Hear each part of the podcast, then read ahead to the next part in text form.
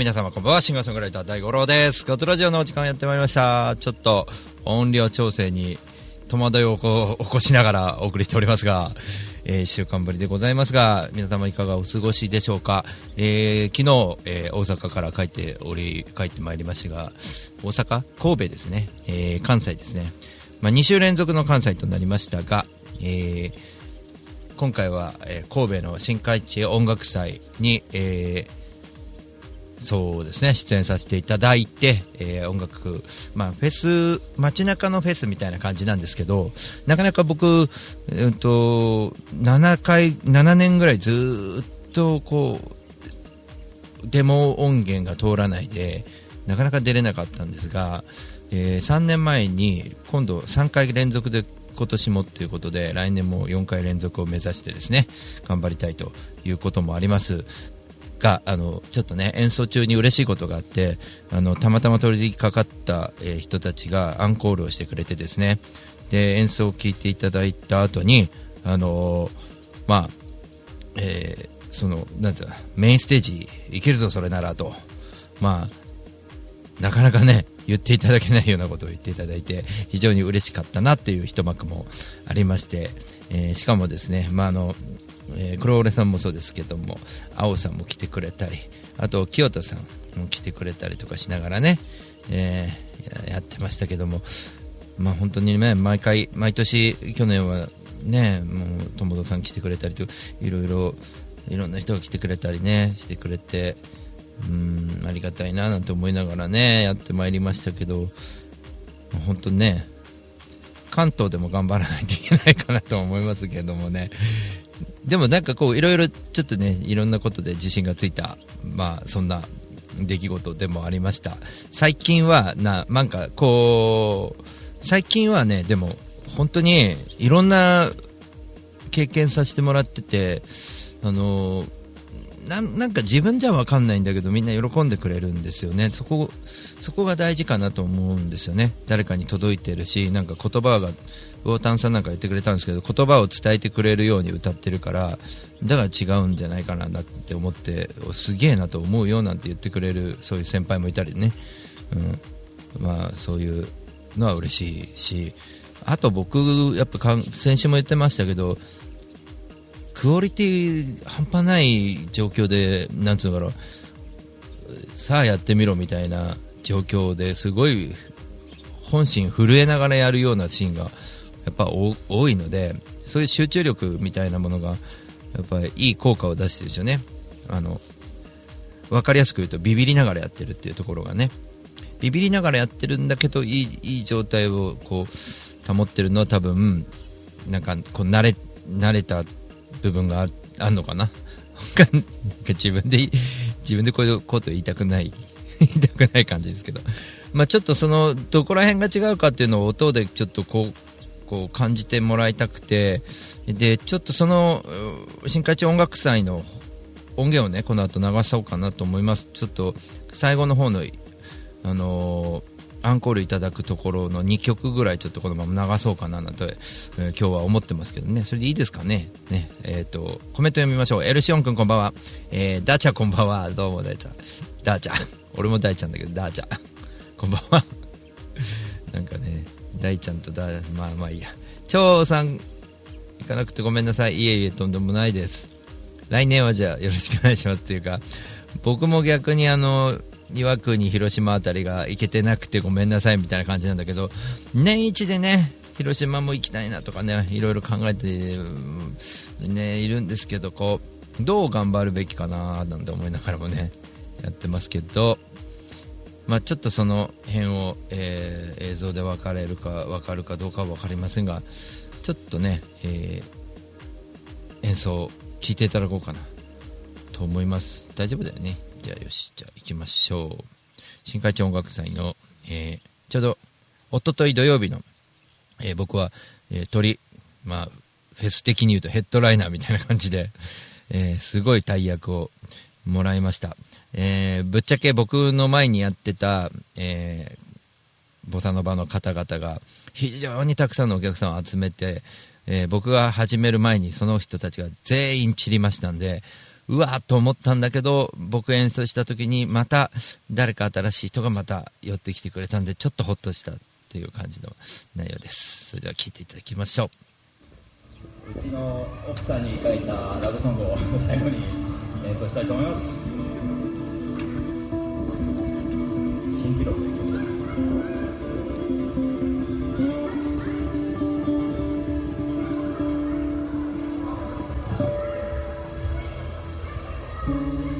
君と二人であの坂の麓を懐かしい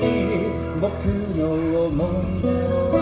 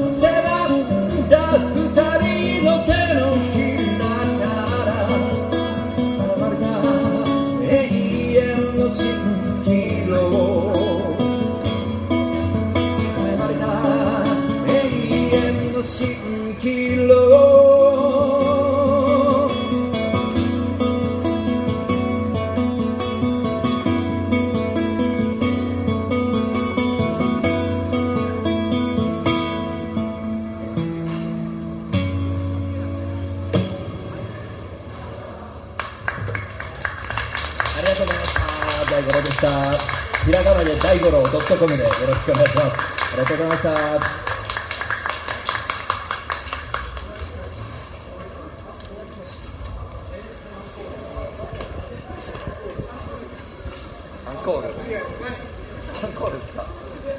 アンコールいただけるまだあるみたいです。すいません。がとうまめっちゃ嬉しいですねアンコールができますね。じゃあちょっと。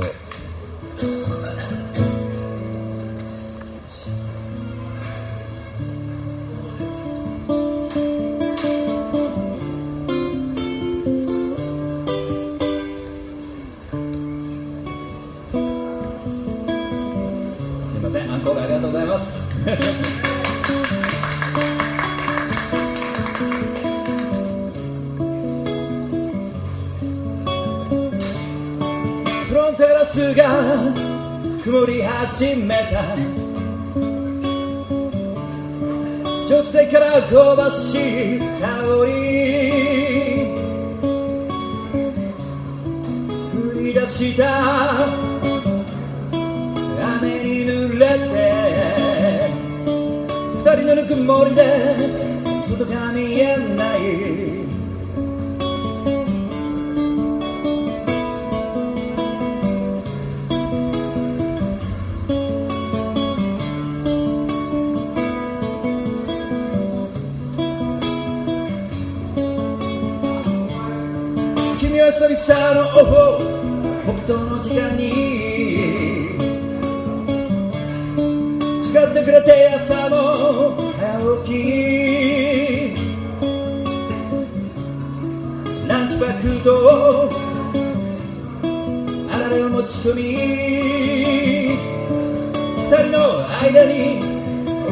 Hallelujah.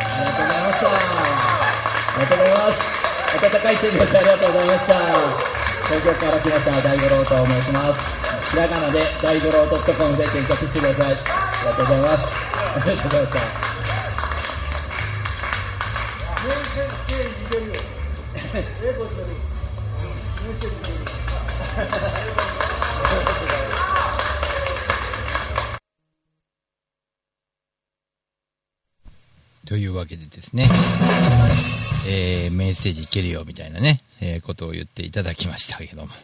えー、いかがだったでしょうかね。まあ、ちょっとね、うーん、まあだから本当ね、その、たまたまの人がね、そうやって言っていただいたのは嬉しいななんて思っております。ちょっと待ってね、BGM がどこ行っちゃったんだけどね。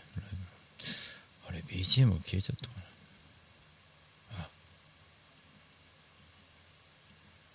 はい、見つかりました。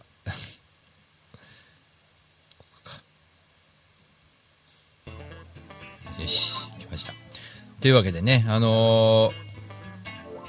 いいじゃんってね、ありがとうございます。コメント読んでいきましょうかね。えっと、ダッチャが、ダッチャが、えー、あ、まずコンテニコインありがとうございます。延長させていただきます。えー、そして、えダーチャが昨日、鎌倉のイベント残念ながら中止になりましたけど、バーで、ブチフェスやって飲みまくりました。楽しかった。なんかあのー野外じゃなくても結構ね、そういうのっていいよね。で、本当はね、鎌倉だったら、その、外の方が気持ちいいかもしれないですけど、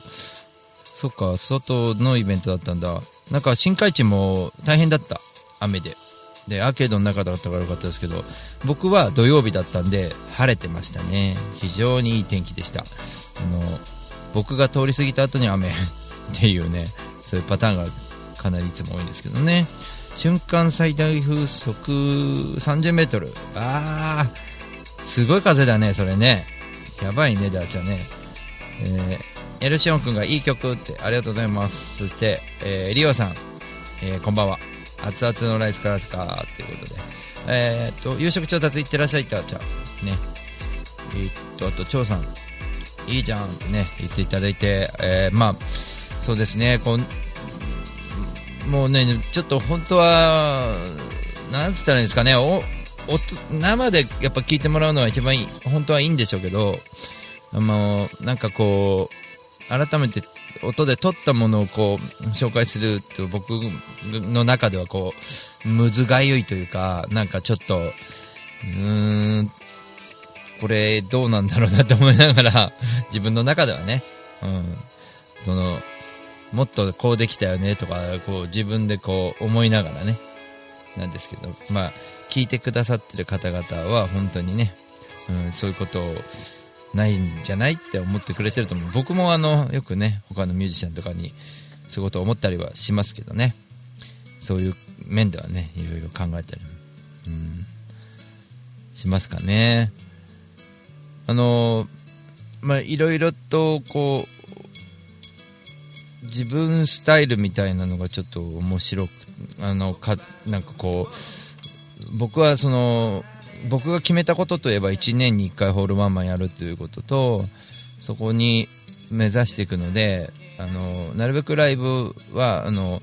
PR 的になるものということで、今回の、フェスみたいなものとか、お呼ばれしていくものだったりするわけですよ。で、今週末も北海道の恵庭ですね。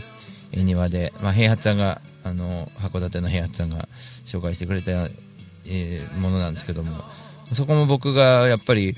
応募を自分でしして、えっと、もしかしたら演奏できないかもしれないけども、飛行機は取って、まあ、初めてのジェットスターで今週末行くんですけど、で、まあ、そこで、うんと、まあ、なんだろう、その、結果演奏できることにはなったんですよね、応募してね。まあ、やっぱりこう、部屋さんがいるからって、裏道で入るというわけではないんですけど、えー、あ、リオさん、やっとこさ帰宅お疲れです。明日早いので、おちさん、あ明日早く頑張ってくださいね。あ、そっか、バラのガーデンショーやってんだね。あれ大変ですよね、設営ね。頑張ってください、リオさん。ありがとうございました、本当にね。うん。今年はすげえ移動するねって。うん、あの、張さん。そうだね、あのーまあ、迷ったは迷ったんですよ。あの、減らさなきゃって言ってるのになんでこんな移動していいのかなっていうのはあるだよやっぱりうんだけどどうだろうねそのまあ舞台裏のことはまあ会った時にでもお話しねできればいいんですけどそのいろんなことがこう重なってこれは行くしかねえべっていうようなことが多いのでなのでまあ行くって決め決めようと思ったんですよ。で本当はあのー交渉事としてあのーちゃんと音楽で収入を得るということを考えたならば足代をちゃんと請求できるようなものを作んなきゃいけないんですけどあの僕だけでもなく僕もそうなんですけどその、えー下積みの人って足代請求できないじゃないですか。で、えっとしなくていいって僕の考えはあるんですよ。しなくて、えー行くことを決めちゃおうっていうそのことを考えてて何らかの安い手段で自分が行くということだけ決めておけば。でそれがたまたま飛行機が安いので、まあ、電車でも18切符の時期は18切符で移動したりとか、まあ、そうやって安いもので行くって決めちゃえばいいわけでね。でその移動が苦でなければどんなに遠くでもどこでも近くだろうがなんだろうが、えー演奏しに行きますよって聞いてくださるところがあればみたいなところなんですよ。でもちろんギャラとかもないんですけどあのだんだんねいいなと思っていたのはあの当初えーっとどこだったかな。山形県の酒田に初めて降り立った時に、まあ、みんなによくしてくれてよよくしてもらってでな,、まあ、なんか打ち上げでいろんなところで同じようなことになるんですけど初めてその酒田で聞いた言葉はやっぱり1回や2回じゃなくて何回も来てね。何回も何回も来てるうちに例えば春になったら大五郎君来るねってこれ国立か国立で言われたことだな。春になったら大五郎君来るから春1年に1回大五郎君の日4月は、まあ、例えば4月は山口とかね。そういうなんかこう分かりやすいそこまで1年に1回来てくれるんだよっていうそういうツアーミュージシャン目指そうみたいなね。そうそういうことをやってるうちにだんだんと定着してお客さんが入るようになるじゃないですか。あまた大五郎の時期だねって友達が口コミで呼んでくれてあの子ねすごいいい歌歌うから今度一緒に行こうね来年一緒に行こうねってこう毎年こう積み重なっていくうちにその土地に行ったらもう何十人って入ってくれるようになったらこれはもう夢のようだねみたいなことから始めてるんでそこから考えてくと今すごい幸せだよね。だんだんとそういう形がなってきてるからこれを定着させなきゃいけないのでやっぱバランスは考えなきゃいけないけど今年去年お世話になった人に挨拶回りプラス1回じゃダメだなと思うんで同じとこにも何回も足運んでるうちにそのすげえ移動するねっていうことになってるわけですよ。だから大阪に2回行ったとかね。また9月に大阪行くわけですよ関西にね。で来週は北海道恵庭に行くわけですけど北海道も今年それ年年始に1回行ってあと知床にも行ったから3回目になるのかな北海道だけで言うとね。沖縄も行ったしとかね。そういうまあね行って僕もかなり勉強になることがあるのでその予算ってどうすんのって話になった時にあのちゃんとそれだけのものを、まあ、音楽で稼いでくればいいんじゃないかなと思うので例えば東京で何かやっていても例えばあの東京のでライブやってもなかなかそう沖縄も今年なんだよね。なんかなかなかこうなんつうの東京だけではあまたやってるよ。毎月ライブやってもちょっと毎月は無理だよねっていうのが正直なところじゃないですかみんな本当は。なので東京だけで毎月っていうのもあのーまだこういう今は分かんないですけどままだ僕は早いかなってちょっと思ってたりもしたんですよね。だからいろんなところに移動しなきゃなっていうことがありがたいことに全国的に行うその僕の行きたいところとかってそういうのを全部抜きにしてね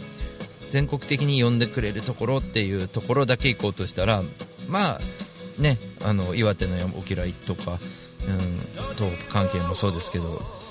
そういうところもだんだんと出てきたっていうとこなので1回2回じゃなくてみたいな新しいとこ開拓していく方が僕はどっちかというと好きな好きなとこ行くってなるとそうなんだけど好きなとこ行く暇がないっていうありがたい状況になってるんでそういう意味で移動あのしたのとちょっと話長くなって悪いですけどその移動した結果演あの大体のミュージシャンってさその演奏できなかったら観光になっちゃうから行ってもしょうがないよねってみんな思うじゃない。ところがある一つの覚悟を決めればいいんですよ。演奏ができなくても箱箱の中で演奏ライブハウスとかで演奏がもしできなくても何らかの形で路上でもいいし演奏できる機会を作ると。演奏、ま、最悪できなくてもそういう誰かが演奏してるところに見に行くことで、えーと、挨拶回りになればいいと。いう覚悟を決めればその例えば飛行機代とか電車代は無駄にならないっていう僕の気合だよね。気合って言った方がいけど。絶対行けば何何かが起こるっていうなんか自信があるんだよね。だから移動を先決めちゃうのかなと思う。本当はそれは良くないのかもしれないしね。移動を先決めちゃうっていうのは本当は手法としては良くないかもしれないね。行ったら何かがあるから行くっていうのが本当はいいのかもしれない。でもなんだかんだ何かがあるのでまあ行こうかと思っちゃうよね。どうしてもね。新会長でした。青さんありがとうございました。本当にねもうお世話になりまして。ね、もう青さんが見ててくれていたところではかなりの僕はそのなんつうのかな。ビシッとなる一つの、えー、要因になってね。僕は非常にありがたいななんて思ってますよ。本当に。感謝しております。でエルション君がお体に気をつけて本当にありがとうございます。あのー、まさに今日家族会議でその話が出ててあのー、あの自分の中でもねやりすぎてないつもりなんだけどみんながやっぱり心配することはそこだと思うんだよね。あのー、すげえ動いてるよねって思ってしまうと思うんだよね。だからそこを気をつけその頑張りすぎてないよっていうところを見せるのも僕の仕事かなと思うんでエルシオン君がこうやって心配してくれるの本当に非常にありがたいんだけどそういう風にならないようにはしたいよね。あのあすげえ頑張ってるっていうんではなくて自然と好きなことやってんだよっていう風に僕も見せなきゃいけないのであの、まあ、安心してください。本当に好きなことやってるだけなのであの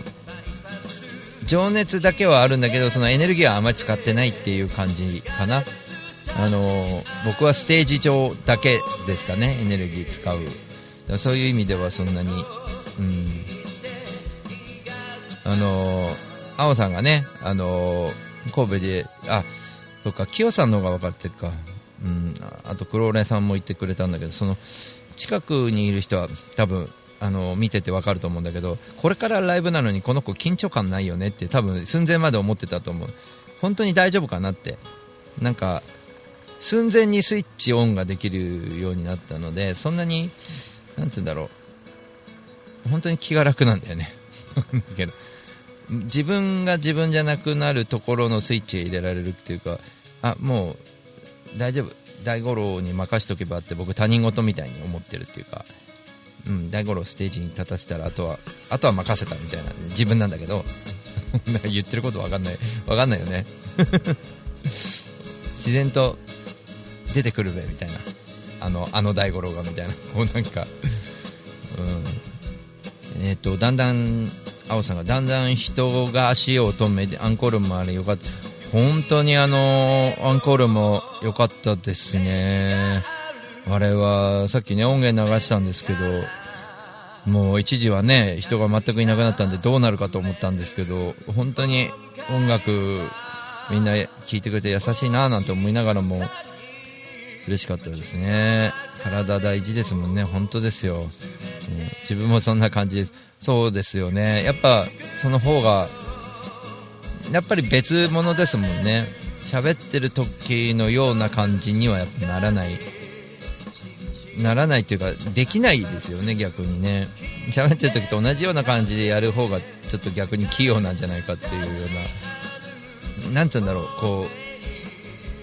ううん。ね。まあなんか違うんですよ。わかんわかんないですけどそういうことができてない時期っていうのは不安だけでしかなかったですかねステージが。だけどなんかこうスイッチだから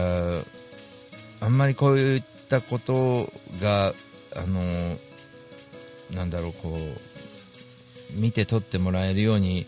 するようにこうステージでね。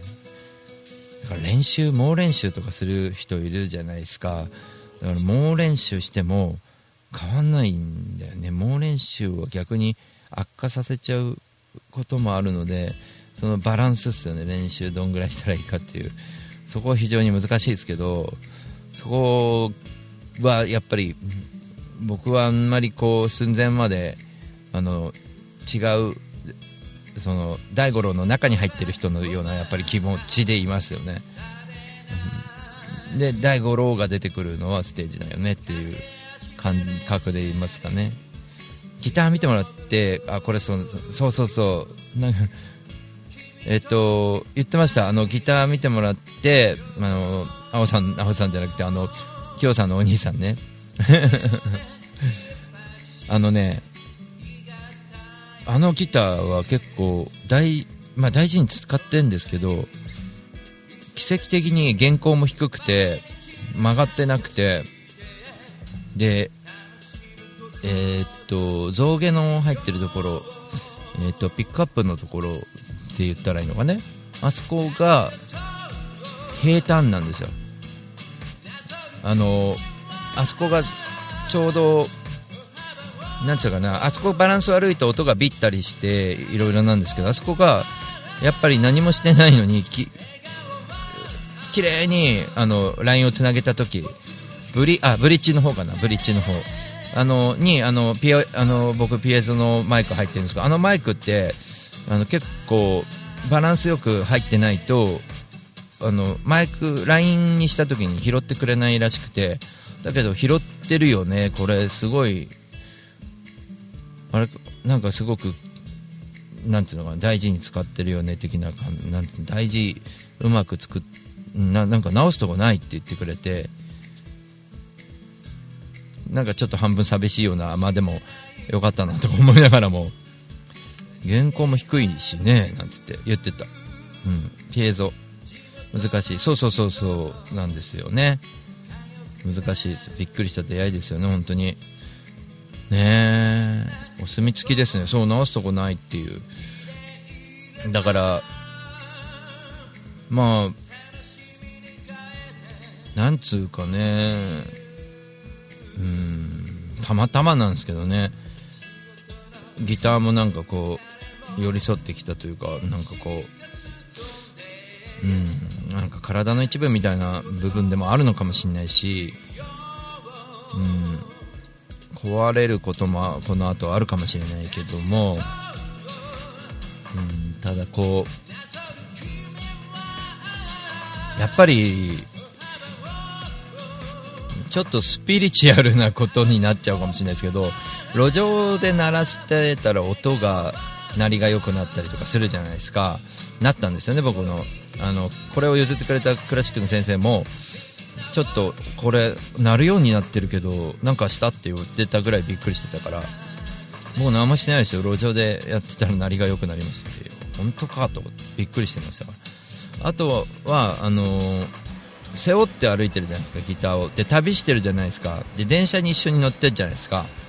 だからえっと魂が入ってんじゃないかなというのはちょっとスピリチュアルな話になっちゃうけどそれは間違いなくあるんじゃないかなと思うんだよね。なので一緒に寄られてあの電車の中でで旅して一緒に過ごしてきて、えーネットカフェ入れば僕の横でギター寝てますからね。あのギターケースの中に入ったままですけど、うん、言っちゃえばね。北海道から沖縄まで一緒にこう旅してきてるわけですよ。本当にスピリチュアルでの話で申し訳ないですけどまあでもそういうもんなんじゃないかなと思うんだよね。魂が入ってる宿ってるっていうことって。だから答えてくれるというか気持ちがもう物じゃないみたいなね。飛行機も一緒に乗っかってみたいなね。そういうのはあるかな。と思います。だから直すとこないって言われた時に半分でしょっていう気持ちと半分うわすごいな奇跡的だなっていう気持ちと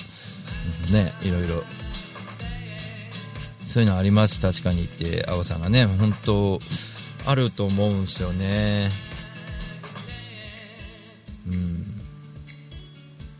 だって安いギターなんだもん僕のギター。本当に。アリアで2万円ぐらいのものですからね。まあだから雨の日もびちょびちょになったりとか一緒にしてきましたけどまあでもすごい奇跡的にそういうギターと巡り合えたっていう意味ではもううちにも高いギタートラックに積んでありますけどやっぱ鳴りは違うんですけどもやっぱりねうんすごいなと思ってびっくりしましたね、まあ、ギターと僕のその 相性としたらそんな感じですかね。そういう意味では非常にいいギターと一緒に旅をしているそんな毎日でございます。それでは一旦ブレイクして、えー CM を聞いていただこうと思います。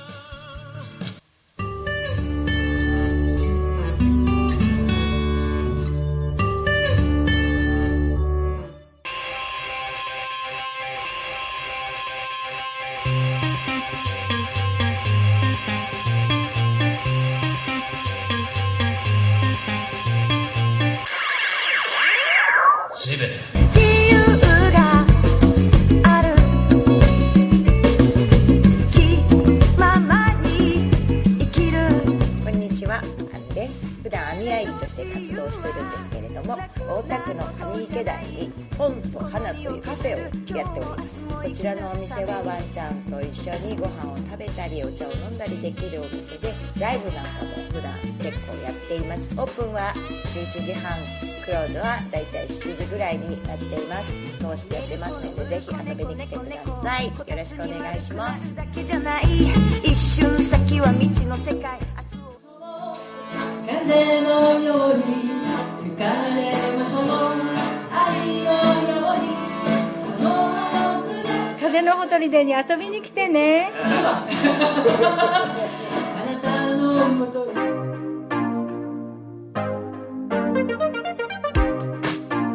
日本の真ん中群馬県から全国へ総合物流専用紙ロジスティックス。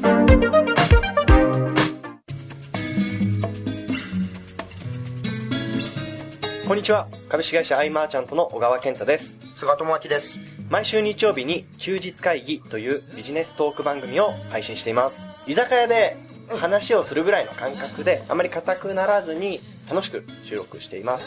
日曜日の一コマに加えていただけたら嬉しいです。ポッドキャストでの音声配信の他にブログ記事も書いてますので、えー Yahoo や Google などの検索エンジンで休日会議と検索してみてください。記事の中でえー大五郎さはい。んも登場するかも。そうですね。はい。よので、えーぜひぜひですね休日会議をよろしくお願いします。ろしくお願いします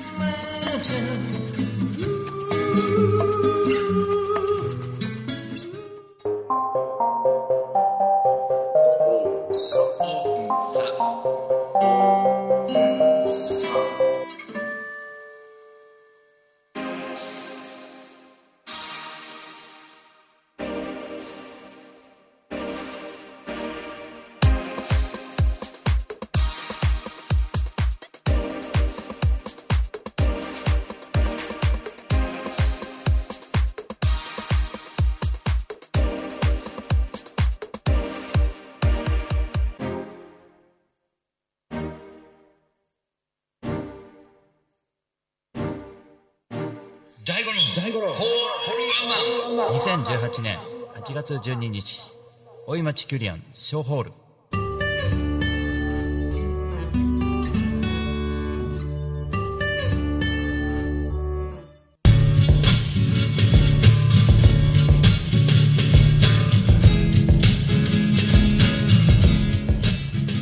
さて、えー、後半エンディングいきましょう。ルシオン君おやすみなさい。お疲れ様でした。ということで、えー、青さんもお疲れ様でしたって、えールシオン君に言ってますが、えー、さて、皆様、えー、大五郎は、えーそういったわけで、えー殺伐とした、その、えー真剣勝負なステージがここ何日かずっと続いていて成長させられているという、まあ、そういった話でございました、えーその中でギターもね一緒に成長してくれてたんだなみたいなことを、えー今日はちょっと話してきましたが、えーまたね新しい、えー旅先になります。恵庭、えこれは北海道ですね、え千歳と札幌の間ぐらいになるんですかね。まあ、ちょっと設営みたいのを手伝いながらちょっとなんつうのかな北海道の人としょ喋ってきて、まあ、北海道も音楽が盛んなところなので今年は本当沖縄とかいろんなとこ行かせてもらってますけど僕がうーん、まあ、北海道に訪れていろんなうん土地に降り立って北海道もでかいですからね。うん、まあ、いろんな原点がありますが、えー、恵庭には新しく行ってきます、えー成田からジェットスターを使ってね初めて行きますがちょっとそのジェットスターもドキドキでございます、えー安いがために、えー例えば荷物が1 0キロまでとかそういうことにちょっと戸惑いそうで、えー小小荷物にしていかないといけないなとかなアナとかだねあのスカイマークとかでは全然気にしないんですけどまあそういうねいろいろ、うん。えー、張さんが恵庭は岩国からの、えー海海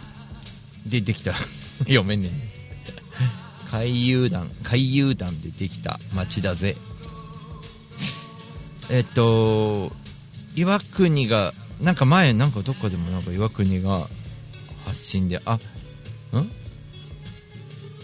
開拓団。開拓団ね。へえ。バニラエアは7キロです。そうなんだ。ジェットスターのがあれなんですよね。うん。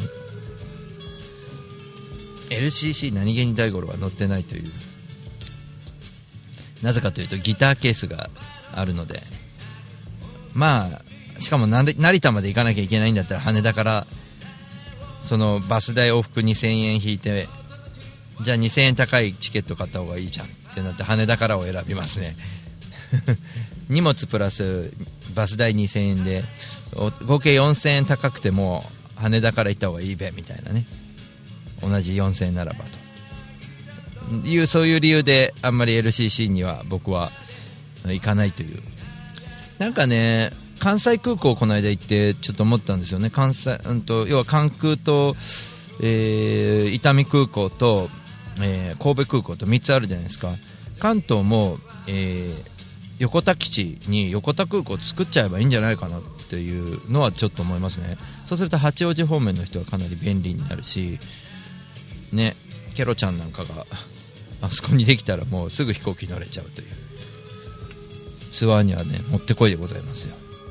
うん、あと山梨方面行く人とかはね横田基地で。いいっすよねあそこに飛行機止まれば。全然ね行けるんですけどねあの空港だったら。まあそういったね岩国空港みたいな使い方もあるんじゃないかなと思うんですけどね1日そんなに便増やさなくても6便ぐらいでいいんじゃないですか。でも行けばすごい便利ですよね。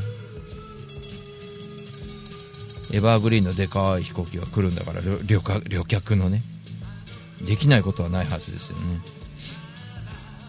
やってほしいなそういうのね。みたいなことを思いながら。でもどんどん便利になってくるからね。いろんなことができるかもしれないですね。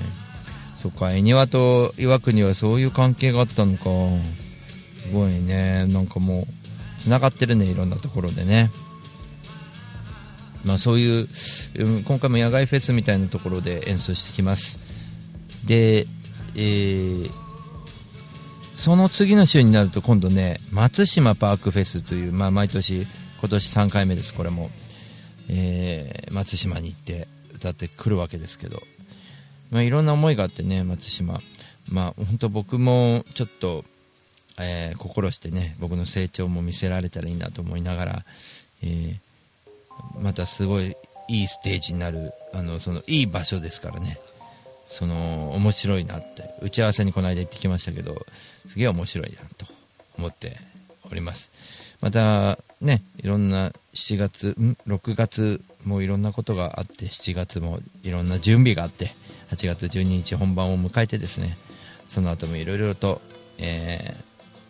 僕は続けていくことになるんじゃないかなとは思いますがえーっとまあ大きなこととしてはね3月になんとか、えー3月1日に僕の15周年になるので記念に、えー第5ロックフェスをちょっと、えー出会ったミュージシャン仲間を総まとめにで、うん出れるようなフェスみたいなことがやりたいなとは思ってますけどもね、えーあんまりね僕がとそのでも、えっと、最初の方やってたイベントと違って今回僕が演奏をこのしていくことであとホールをやる目標を立ててよかったなと思うのはそういうフェスを作る時にも一つの力になるというかあの僕がその中心になってなんていうことはちょっとできなくてダメだななんて思ったんですけど僕が中心になるにはやっぱり僕がある程度お客さん呼べなきゃいけないしなとかそういうのは考えてたんで、まあ、ホールワンマンっていうのはそういうので、えーまあねうん一ついろんな意味ではそういうふうに効果が出てくるものかなとは思うんですよね。うんまああんまりちゃんと考えてなかったけどホールワンマンやっててよかったなと思うんですよね。出会いがいろいろあるんで。これやってなかったら本当出会えなかった人いっぱいいるしちょっと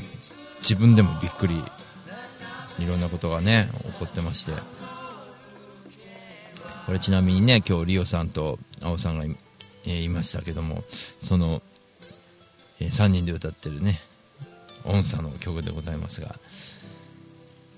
まあでもねこういうこともやってたし本当いろいろやってて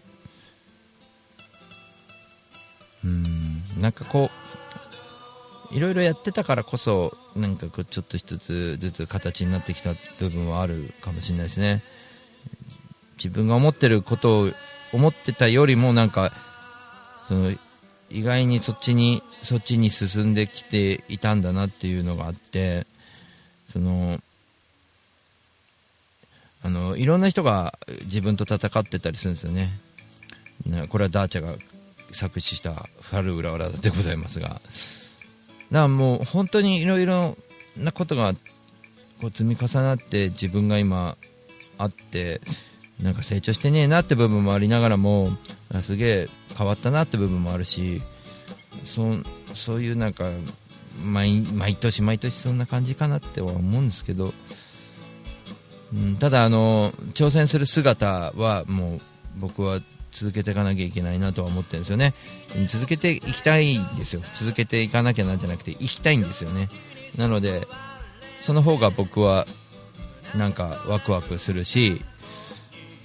あのうんとまあ、例えば今回神戸行ってきて神戸空港行ってきたわけじゃないですか。で新海地音楽祭だけに出るという目標だけで来るミュージシャンもいるわけですよね。それだけで来る人。で夜どっか居酒屋さんで仲間と打ち上げして帰るって。それはまあ別に批判する気はないんですけど僕はそれじゃ事足りなくて、えーいろいろ行くわけですよね。であ清田さんとここ行くあそこ行くって別に決めてなかったのに京都まで出向いていったわけですよね。そしたらああいうねギターリペアの話もあったり、えー京都でねあの食べ食べ物買ってきてでいろいろねあのうちの奥さんにプレゼントも買ってこれたりとかしたわけですけどそういう動きあと帰ってきてまた新海地帰戻ってきてちょっと誰かと話するとか多分ねこういうことを意識してないかった頃っていうのは多分じっとしてました一人で。多分ね誰とも。あ一銭洋食か。一銭洋食あの面白かったですね。あのお好み焼きどっちかというと広島焼きに近いんだけど中に、えー入ってるものが違くて。で卵があの半熟なんですよね。だからあ味もいいし面白かったですね。あのお店の雰囲気がね。うん。だからちょっとカフェグリーンの跡地がちょっと着物屋さんみたいになったかな。なんかちょっとああと思って。思い出があるなーなんて思いながら。なんかやりたいですねまたね。京都で一緒に青さんもねなんか、えー企画していただければ僕も出向いていけるようにいつでも出向いていけるように、えーしたいなと思ってます。うん本当今日ねあの大一番大事なのは家族会議でこのスタイルでいいかねみたいな話をちょっとしたんですよね。なのでだからこのままこう旅をしていく形は取りながらも、えー発信の仕方みたいなものをちょっと、えー考え直したりとかもする時期でもあるので、まあ、いよいよ音楽に集中できてきてるなっていうその幸せな部分でもあるんですよね、えー音楽に集中できるっていいじゃないですか、ね、他のこともいろいろやって音楽ではなくて音楽をまず第一シーンに持ってきていると。であとはまあなんか音楽といえば大五郎だよねっていうことち形を取れてるのがと、うん、取れ取っていかないといけないしね。お店が独特ですよね本当にね。目の前がカフェグリーンなんですよ本当にね。家族の協力大事ですね。そうですね。あの家族の協力あのうちの一番の相談役が家族うちの家内だったりするわけですよね。子供たちだったり。でそれはなぜかというとやっぱりあの生活していく面っていうのもあるのであの僕が音楽やることによって不幸な人が出てしまったらいけないわけですよね。でそういうために、まあ、あの僕もできるだけのこと仕事もそうですけど誰かに頼まれれば何かをやるとかそういうこともあのできるだけ全力でやっていくわけですよね。ただ僕は一番あの演奏をしていくことで喜んでもらえることのがたまたま多かったのでやっぱり演奏は続けていかなきゃいけないかなと思うんですよね。僕がなんか田中邦衛のモノマネをやったからといってあの求められてないと思うんですよ、それはね。僕はやっぱり演奏をするということで求められてるんだなっていう、うん非常に皆様のおかげで自信がついたしあのいろんなことやっていけるわけですよね。僕のやりたいこともできてるわけですよ。路その路上演奏がやりたいことではないんですけど音楽を届けるためには路上演奏も一つ必要だよねということと、うん、それができる形を僕は取れてるよなっていうのって生音でね。あと移動手段としては、まあ、電車だとか飛行機を、ま、安く使っていくで泊まるところとかも工夫できるという意味ではねあの普段から。これで心配されちゃうとちょっと元も子もないですけど本当に心配いらないかなと思うんですよね、うん。まあ、逆にいろいろ恵まれた環境になっても動いちゃうと思うんですよねいろいろとね。例えばどっかの大きな事務所が僕のと契約してくれたとしても僕は18切符でどっか行っちゃうと思うんですよね。これが大事なんだよなんか言いながらね。そういうのは間違いなくあると思いますね。だから、まあ、続けていくいくためにはやっぱり自分の自由にやっていくっていうことも一つのエネルギーになるしそれを待ってくれてる人たちが各地にいるっていうことと1年に1回、えー僕の全ての関係の人たちが注目してくれるイベントがワンマンホールワンマンっていうのができたと。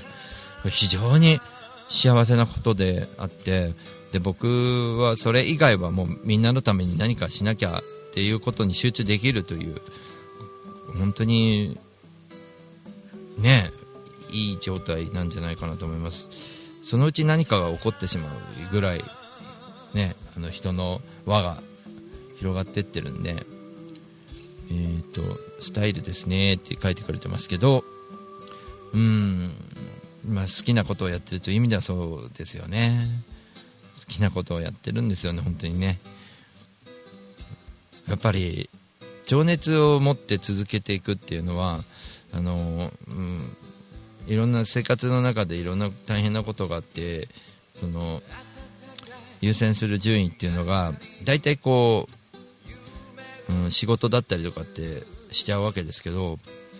僕はそれをノーとしたいっていうかその仕事って本当にそんなに大切だろうかって思ってる方であのうんそんなにお金がいらないんだよって思えばその働かなくてもいいわけですよね。あのうん。そうですね。だから僕みたいに路上演奏やるって決めれば別にそれ以上にお金かかんなくてもいいわけですね。誰かと飲みに行くっていうことになってもかたくなに、えー僕もいろいろやってきましたけどああちょっとお金なくて飲みに行けないわごめんっつって。ね。でおごってくれるっつったら行きゃいいんだよ。本当に？甘えちゃっていい？本当に？みたいな、うん、そうそういうことだと思うんですよね。でおごってもらった時にやっぱり自由が利かないじゃないですか。好きなもの頼むわけにもいかないとか。それで気づくことっていっぱいあるじゃないですか。だからスポンサーと一緒ですよね。自分の好きなことをやりたいんであれば自分のお金を使って自分がスポンサー自分のスポンサーにならないと自由なことできないですから。人にお金を出してもらったからにはやっぱその人の、えー要望を聞かなきゃいけなくなってしまうと。そしたら会社員と同じ状況になると。うんどっかと契約するという形になってしまうわけですけど。別にそれで自分の方向と同じ方向を向いてくれてるとこと契約はねスポンサーになってもらえばいいし。みたいなことを若手の人にちょっとね僕を通じてちょっと感じてほしいなと思うんですよね。あのサカナクションなんかデビューしてからプロになってから8年ぐらい世に出されなかったんですよ。よよそからのオファーも断らなきゃいけないからビクターと契契約しちゃってるから。せっかくよそからのオファーもあったのにっていう。だからやっぱりこうねそういうことなんですよ。僕もそれを聞いてなんかちょっとああ分かるなっていう気持ちになりましたね。じゃあまた来週お会いしましょう。シンガーソングレーター大五郎でした。皆さんありがとうございました。またね